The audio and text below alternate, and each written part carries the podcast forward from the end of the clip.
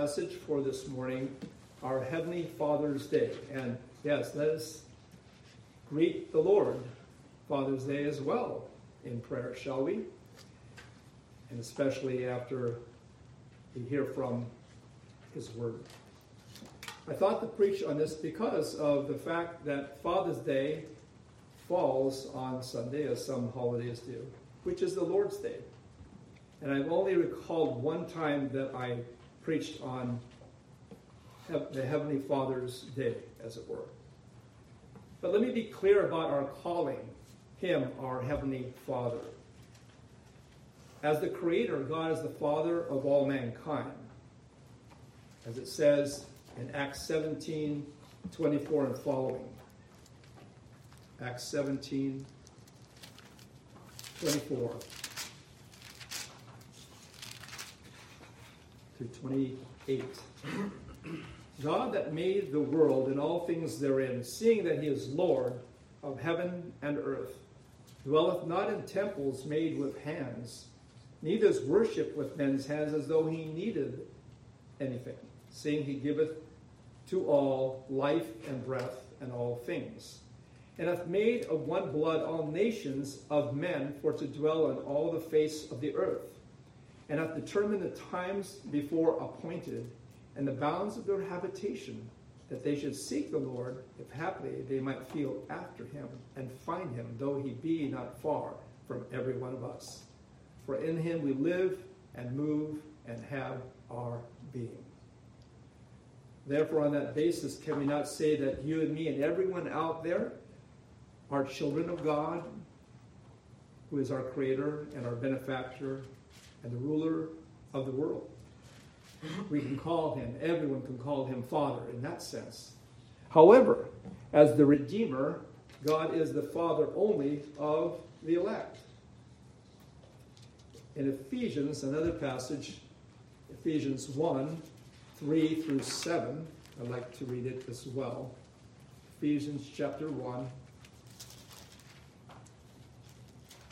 verses 3 through 7.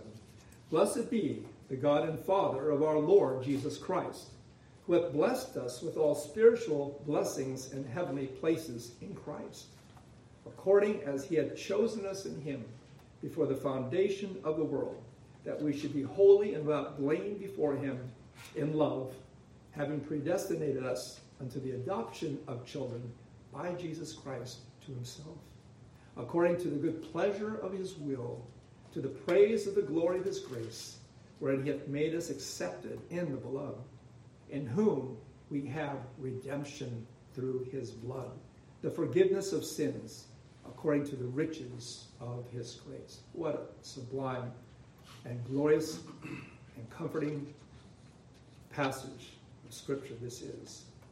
And so let me ask you this question Are you a child of God in this sense, in the biblical sense of the word?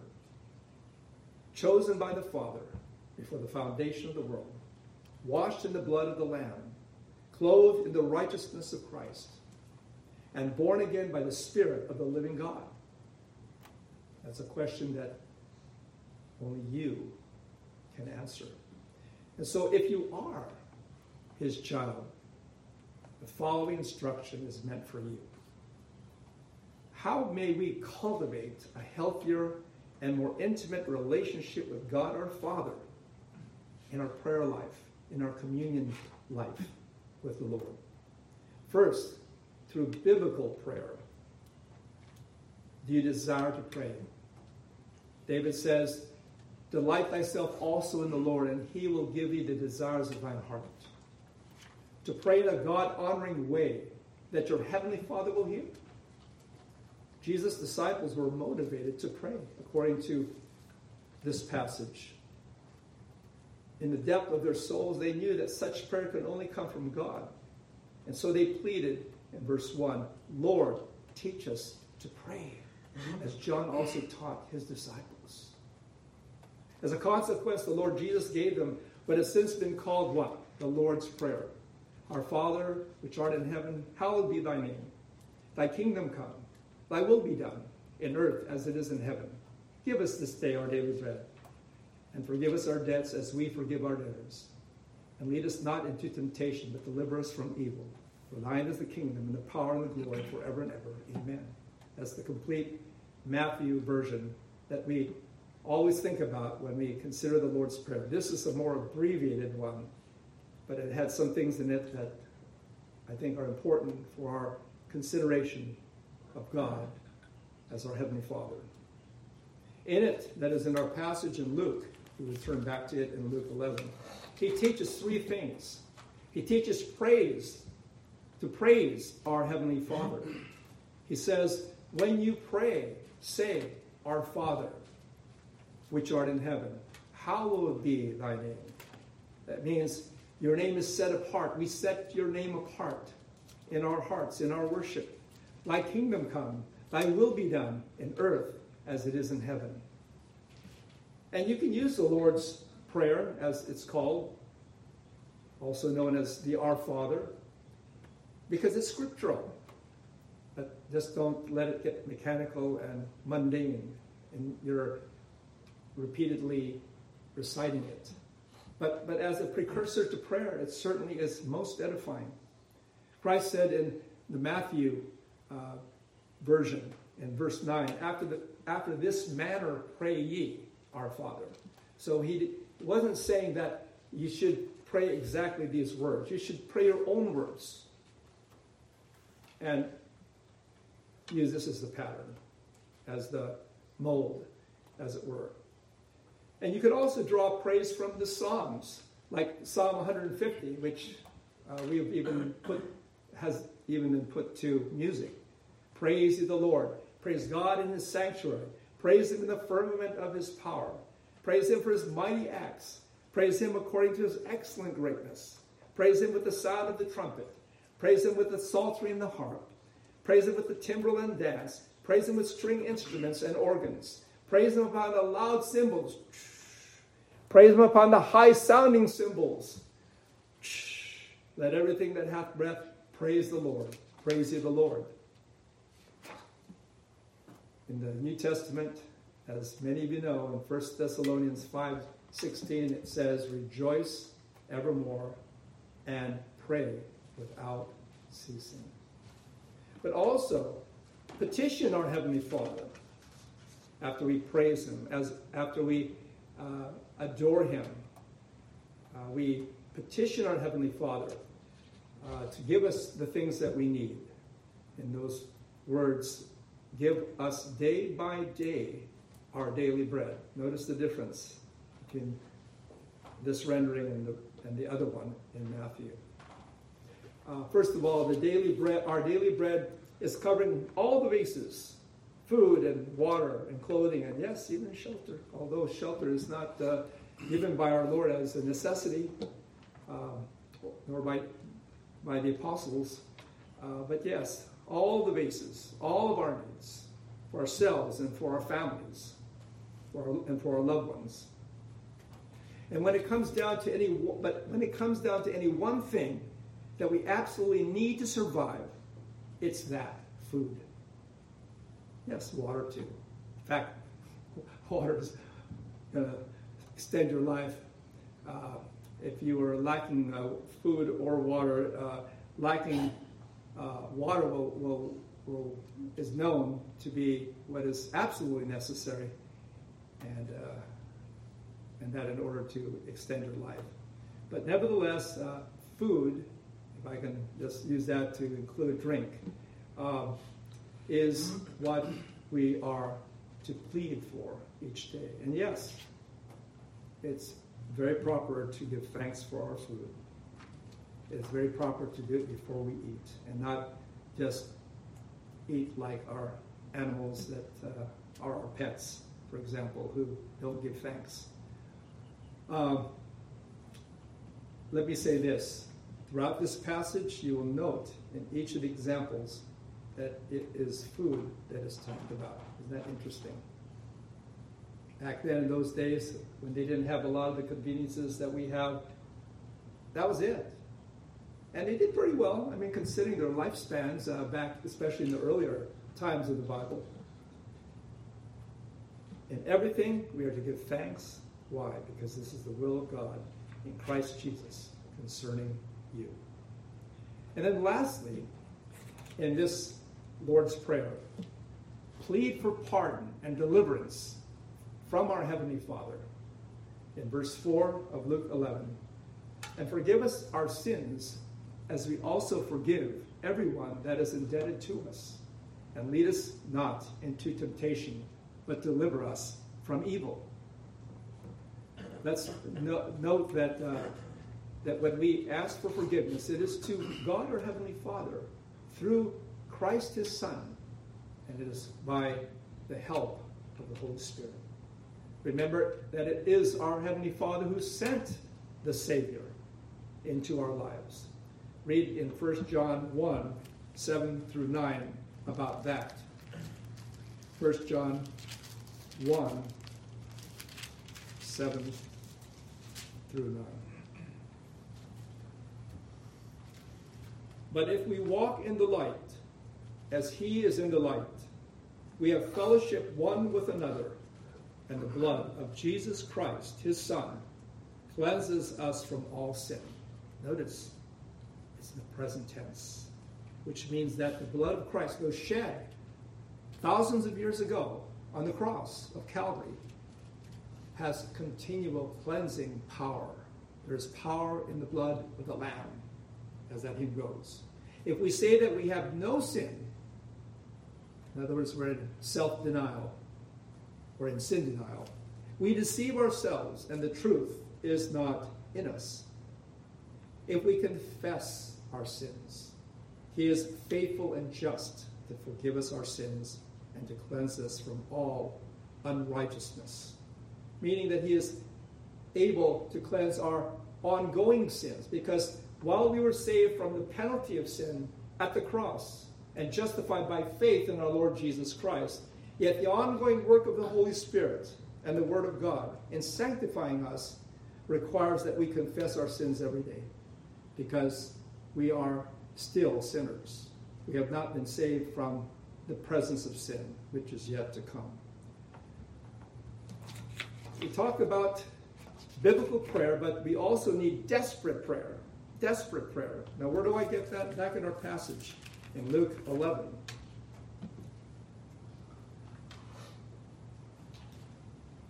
And he said unto them in verse 5 Which of you shall have a friend and shall go Uh, unto him at midnight and say unto him, Friend, lend me three loaves. For a friend of mine in his journey has come to me, and I have nothing to set before him. And he from within shall answer and say, Trouble me not, the door is now shut, and my children are with me in bed. I cannot rise and give thee. Go home. You're disturbing the children in their sleep. Go away. Verse 8 I say unto you, though he will not rise and give him because he is his friend, yet because of his importunity, he will rise and give him as many as he needeth. What is that? Importunity. I know what opportunity is. But importunity, you might say, is like seeking to have opportunity. It's like people who are looking for work right now and people who are looking to have their sicknesses addressed by being able to go into hospitals right now. Uh, it's a persistency to the point of annoyance or even impudency, meaning because of your desperation, you're not going to take no for an answer. It's like that proverbial salesman that just will not take no for an answer and puts his foot in that door, even though it gets slammed uh, uh, uh, on his foot. Matthew Henry writes, Luke 18:1, that men ought always to pray and not to faint. Perhaps part of our problem is that we we faint before we even get to our knees in prayer, before we even get to the throne of grace in supplication. Not that God can be wrought upon by importunity, we cannot be troublesome to him, nor by being so change his counsels. We're not changing God's mind one iota whatsoever. Everything has been ordained from the foundation of the world and only what is ordained shall come to pass. He goes on, We prevail with men by importunity because they are displeased with it, but with God because he is pleased with it.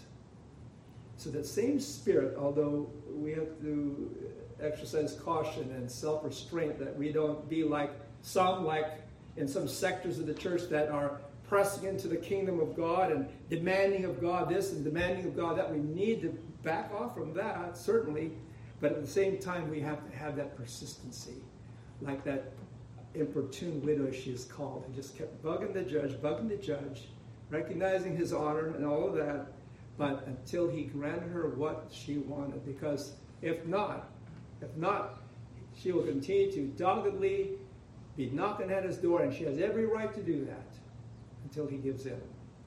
So is our Heavenly Father. Every day, you and I should feel this way, having been awakened to our desperate condition as sinners. Though our sins are great in the sight of a holy God, and not just the sins of the unconverted, but our sins, yet His grace is greater still, the Bible says. And that because of the work of Christ. And it's all because of the work of Christ, and His grace is what it is. In Hebrews 10 19 through 22. Hebrews 10 19 through 22.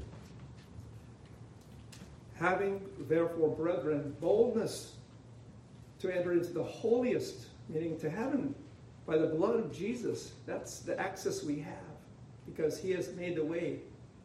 He has made the way by his torn flesh. He has made the way by his shed blood, which, which spots the trail to glory for his people. By a new and living way, which he hath consecrated for us through the veil, that is to say, his flesh. And having a high priest over the house of God, let us draw near with a true heart and full assurance of faith. Full assurance of faith. Where sin abounded, grace did much more abound, said the Apostle Paul. And so let us therefore come boldly to the throne of grace, that we may find mercy and obtain grace to help in time of need. The third kind of prayer that Christ taught is obedient prayer. According back in Luke 11 to verse 9 and 10. And I say unto you, ask, and it shall be given unto you. Seek, and you shall find. Knock, and it shall be opened unto you. Again, it's in the present tense. Technically, the present active imperative, meaning it's a command. He says, ask. He doesn't say, if you ask or if you would ask. He says, ask and seek and knock. And what he's really saying is don't stop doing that. Ask and keep on asking. Seek and keep on seeking. Knock and keep on knocking. That's what he commands us to do. And with compliance, we are assured of the fruit. For all the promises of God in Christ are yea, and in Christ amen, unto the glory of God by us. He said at one time in verse 9, that it should be, and that should be sufficient. But he repeats himself in verse 10 for good measure, like the Bible says, that with the witness of two or three, let every word be established. Or a scripture like in Hebrews 6, where it says, and I'll quote it to you, that by two immutable things, two unchangeable things, even the Word of God repeated, in which it is impossible for God to lie, we might have a strong consolation who have fled for refuge to lay hold upon the hope set before us as an anchor of the soul, both sure and steadfast. Hebrews 6 18 through 20. In other words, hope is anchored on the shores of heaven when Jesus went up there in our behalf. And lastly, after he has taught us about biblical prayer and desperate prayer and obedient prayer, he teaches us about believing prayer in verse 11 and 12 and 13. Let me say first that a good father will only give his child what is good, never bad, to meet his every need, as our Lord reminds us in verse 11. If a son shall ask bread of any of you that is a father, will he give him a stone? Or if he asks a fish, will he for a fish give him a serpent? Or if he shall ask an egg, will he offer him a scorpion? Let me just say that uh, he is saying that instead of bad things or things that we would not ordinarily eat, I say ordinarily because some of us do eat uh, serpents and maybe even scorpions. Uh, when you're desperate, it doesn't matter what it is, as long as it's moving. but uh, we'll, we'll exempt stone, and, you know, for, for most of us. Uh, a good father will never give us anything that we cannot stomach or cannot be nourished by, let's say. And so, how much more our Heavenly Father give us only what is good. And according to verse 13, what better thing? I mean, He gives us everything. There isn't a thing that He doesn't provide us with. So, having said that, what better thing for the Lord to give us than Himself? Because after all, He is the Holy Spirit. God, that is. They are separate Father, Son, and Holy Spirit, but God is the Holy Spirit. Verse 13 If ye then, being evil, meaning with a sinful nature, know how to give good gifts unto your children, how much more shall your heavenly Father give the Holy Spirit to them that ask him? Last Sunday we learned about this, and this is all providential, how this all falls out, isn't it? As we give it to the Lord and as we uh, uh, bring it to the Lord in prayer. Uh, last week I, I noted that He, that is the Holy Spirit, is God's life giving and life changing power. And I'll just read these scriptures like from John 7 he that believeth on me, as the scripture hath said, out of his belly shall flow rivers of living water. But this he spake of the Spirit, the living waters, that is, is the Spirit of God, which he that believe on him, on Christ, should receive. Also, we learn that it is the Holy Spirit who leads us to our Savior, to receive him by faith in John 15, 26. But when the Comforter, that is the Holy Spirit, is come, whom I shall send you from the Father, even the Spirit of truth, which proceedeth from the Father, he shall testify of me. He will not speak of himself, but he will take that which is mine and what is the Father's, and will give it to you. He is the presence of God. John 14, 16, our memory verse. I would have you quote that, but I would defer to just reading it. And I will pray the Father, and he shall give you another comforter, another other than himself. Because the comforter, it the Father, but especially the Son, is one who comes alongside us. And there's all of the above that I have already mentioned to you and will continue to elaborate before you. He is our resident teacher John 14, 26. But the Comforter, which is the Holy Spirit, shall teach you all things and bring to your remembrance whatsoever I have said unto you. He empowers us to be witnesses to our risen Lord. Acts 1 8. But ye shall receive power. After that, the Holy Spirit is come upon you, and ye shall be witnesses unto me, both in Jerusalem and in all Judea and in Samaria and unto the uttermost part of the earth. That's what his church has done to this present day. And that is why we have churches all over the world now, because of the faithfulness of God, who has convicted our hearts to go out there with the gospel. And I'm speaking, of course, of Christ Church, which is the agency, which is the vehicle, which is the instrument of God in this mission of salvation. And also, the Holy Spirit will be our advocate in a God hating world as we bear witness to the gospel, as we learned last time.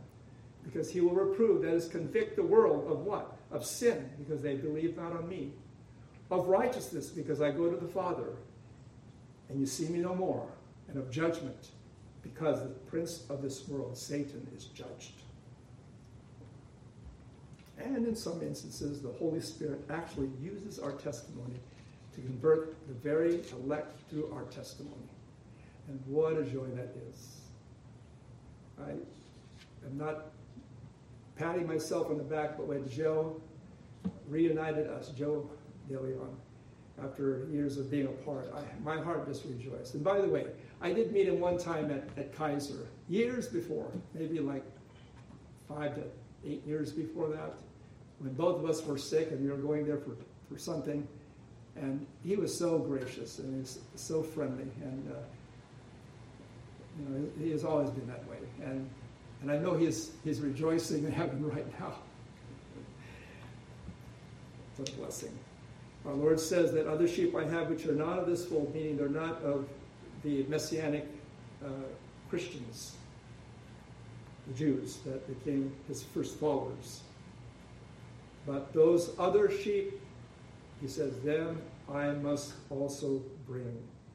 And they will hear my voice, and there will be one fold and one shepherd, and that's him. You probably never knew that you could ask for the Holy Spirit before. I don't know if you ever thought about that, or maybe this passage where the Lord says uh, uh, in, in verse in our passage in verse 13 how much more shall your heavenly father give the holy spirit to them that ask him you probably have never really given that like myself if you're anything like me uh, that much thought because you know with our theology our more complete uh, uh, theology as it were uh, we, we understand that uh, the spirit of god comes into us in regeneration, in the new birth. And he remains with us, as we have already noted in the words of our Lord. And so we never think of asking for the Spirit. I mean, after all, he is with us. Well, maybe if we look at it in this way, and that is as we would ask God to visit us in our worship, or as we would invite uh, Christ um, uh, to fellowship with us, uh, like it says in First John, where our fellowship is with the Father and with His Son, Jesus Christ our Lord. Uh, maybe it's it's like that, and and so uh, asking the Holy Spirit to to uh, uh, meet with us, to fill us, to bless us, is what this is about. it is, after all, Him who led us to Christ, and so. will you consider maybe asking in the future, asking the Holy Spirit, inviting Him, as it were, into the fellowship. Because it is not as John noted the Father and the Son only, and I'll read that to you as it comes to my mind. It is the Father and the Son and the Holy Spirit.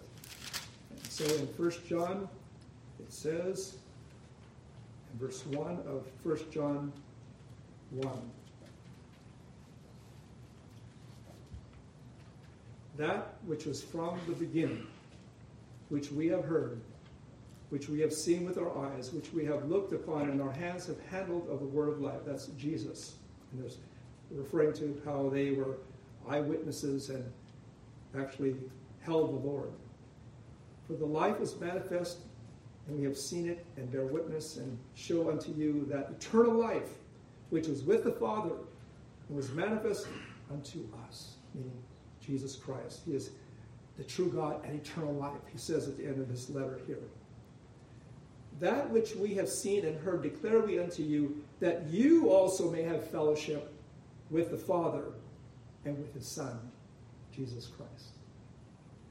But let me tuck in, as it were, the Holy Spirit, so that it would read, and truly our fellowship is with the Father and with his Son, Jesus Christ and with Holy Spirit. Just something for thought and for application. And so let us give thanks and praise to the Father for sending the Savior. But let us, moreover, give thanks and praise to the Father and to the Son, who both together sent the Holy Spirit. That is a special application, if you will, of this message. Because it's the Holy Spirit who leads us to Christ and ultimately to the Father. And so, in conclusion, let me ask this, and that is how is your prayer life with God, our Heavenly Father? And that's for your own consideration and meditation and application. Is your prayer biblical? Is it desperate? Is it obedient and believing? For with such prayer, God, our Heavenly Father, is well pleased. With that, let us pray to Him. Father in heaven, we greet you a happy Father's Day. Most of all, we do, O oh Lord, almost instinctively to the fathers of our families, to our earthly fathers and mothers when that time comes. But Lord, we greet you too. A blessed Father's Day. And of course, with every Lord's Day, we acknowledge you and especially your Son for having risen from the dead and having brought to us eternal life. Bless us now, we pray, on this your day. In Jesus' name, amen. Let's now. Uh,